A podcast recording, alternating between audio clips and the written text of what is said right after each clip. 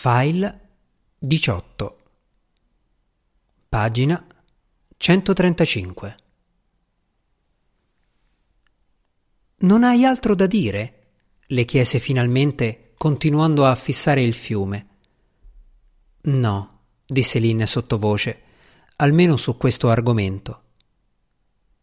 Parlami del drago. Che cos'è? Lo scheletro fossile di un dinosauro che qualcuno ha trovato e montato da qualche parte?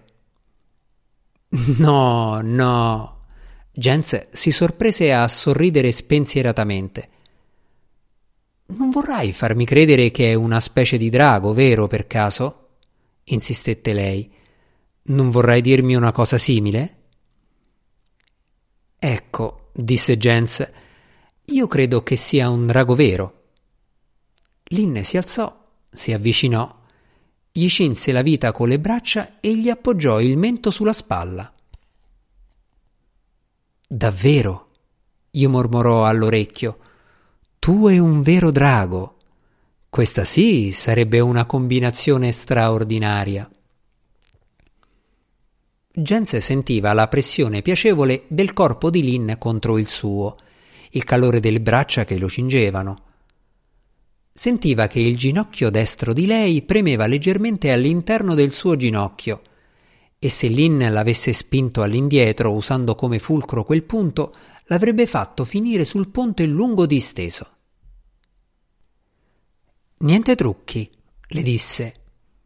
Lynn gli ridacchiò all'orecchio. Cosa c'è? gli chiese. Ci sono scogli nel canale?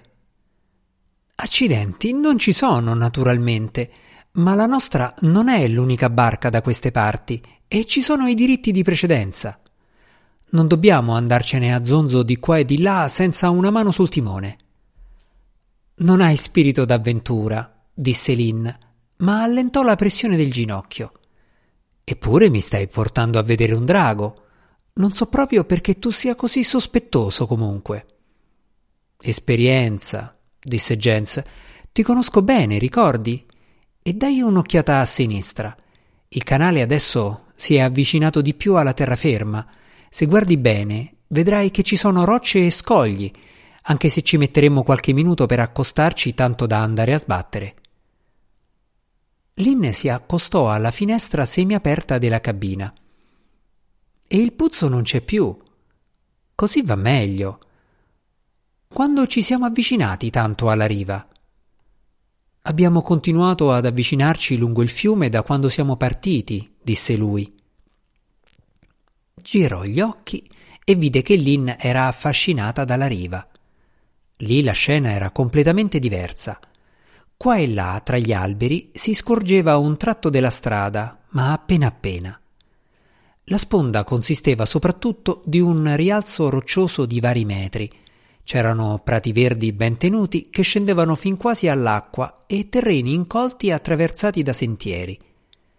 Ma in ogni caso c'era sempre un sentiero un vialetto o una scala che arrivava a un pontile o una darsena. È un posto dove non mi dispiacerebbe passare un po' di tempo, disse Lynn. Il drago è ancora lontano? Siamo quasi arrivati, disse lui. Guarda avanti. Per qualche secondo Lynn non disse nulla e guardò. Poi riprese a parlare. Quello? Là dove finisce la terra? Che cosa vedi? chiese Jens. Sembra qualcosa all'estremità dell'isola. Ti pare un drago? No, disse lei. Allora avvoltati e non guardarlo più fino a quando saremo vicini, le disse lui. Ti avvertirò io e allora dovrai guardare di nuovo. Lynn si voltò dall'altra parte. Il semicabinato continuò ad avanzare rombando. Ora. Lynn si voltò in fretta e guardò dal finestrino. Jens! disse in tono improvvisamente diverso. È un drago! È un vero drago!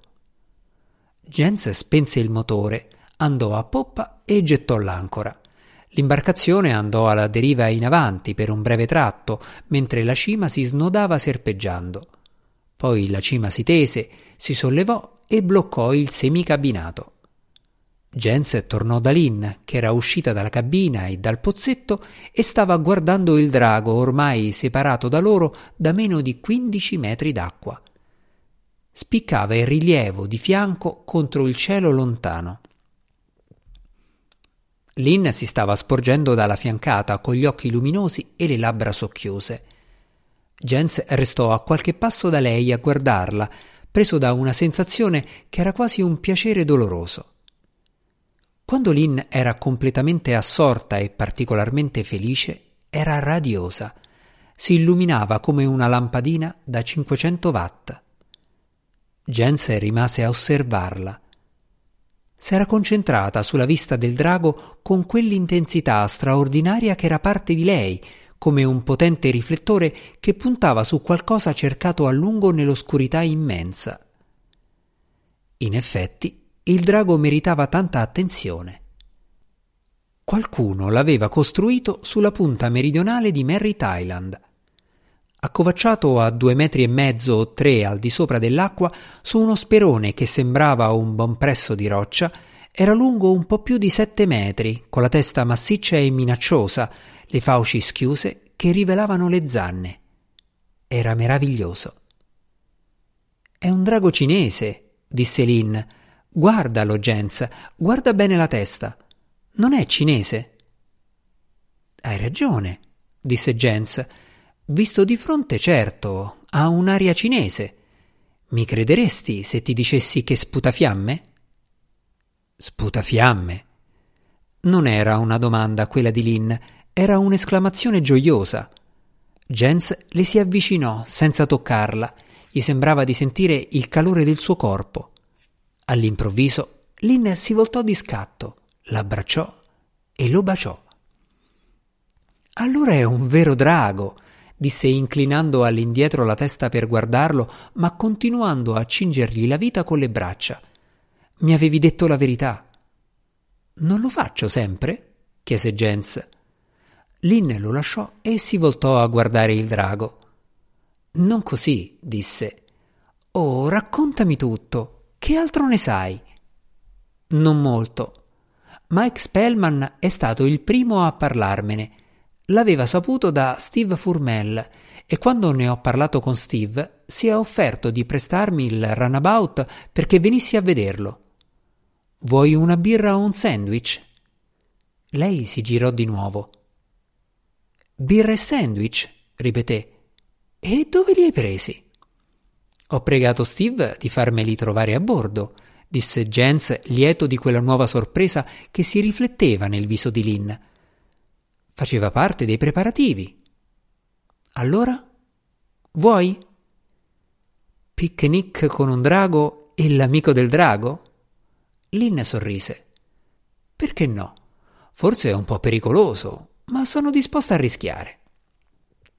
Jens si inginocchiò e tirò fuori una ghiacciaia portatile da sotto il sedile circolare del pozzetto.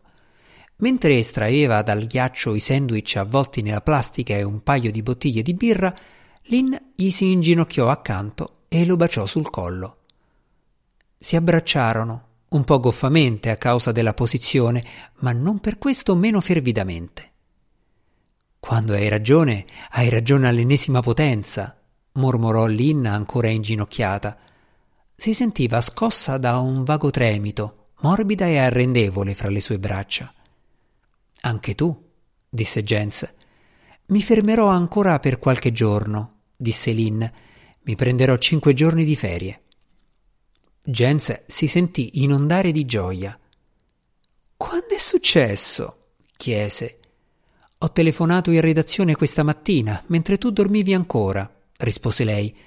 L'avevo chiesto già il mese scorso, prima di venire qui. Li avevo avvertiti che avrei telefonato. L'ho fatto e adesso è tutto a posto. Dovrei condurti più spesso a vedere qualche drago, disse Jens abbracciandola. Lynn si strinse a lui. Tu e i draghi siete deliziosi, disse. Amo te ed i tuoi draghi. Davvero. Lo sai, no? Pagina 139